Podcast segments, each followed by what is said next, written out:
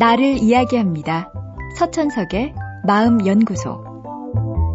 사람들은 새로운 문제에 부딪힌다고 해도 자신에게 익숙한 방법만을 고집하곤 합니다.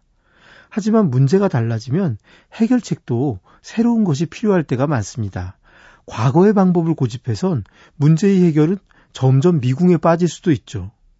한번 자신을 암 환자를 고치는 의사라고 생각해 봅시다. 환자의 위에 암덩어리가 있는데 빨리 치료를 하지 않으면 죽게 되지만 수술은 할 수 없는 상태입니다. 다행인 건 방사선 치료를 하면 암을 모두 제거할 수 있다고 하는데 문제가 하나 있습니다.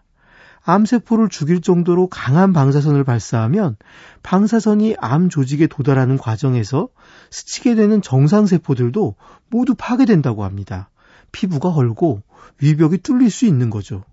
그렇다고 정상세포가 다치지 않을 정도로 약하게 방사선을 쬐면 암세포는 전혀 파괴되지 않는다고 합니다.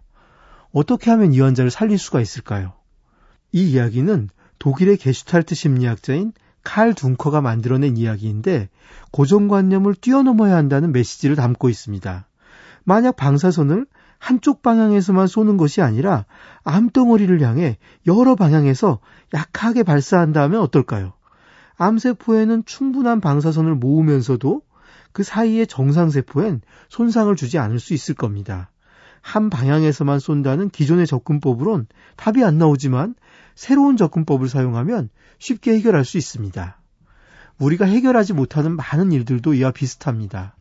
해결책이 없다기보다는 늘 해오던 방식만 계속 반복하느라 아직 새로운 해결책을 떠올리지 못한 것일 수도 있습니다. 부모들은 별다른 효과가 없다는 걸 알면서도 아이들에게 똑같은 잔소리를 반복합니다. 살을 빼겠다는 우리의 결심은 언제나 스스로의 의지박약을 자책하며 끝이 납니다. 늘 해오던 실패의 방식을 반복하면서도 새로운 방식을 찾으려 하지 않습니다. 현재의 내 수준에서도 내가 가진 조건에서도 해결책을 찾을 수 있는데 늘 내 수준과 조건만 탓하곤 합니다. 만약 같은 실패를 반복하고 있다면 한 발짝 뒤로 물러나십시오.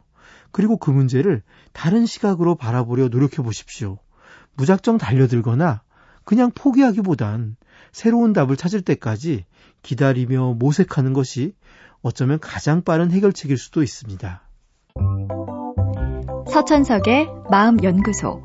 지금까지 정신건강의학과 전문의 서천석이었습니다.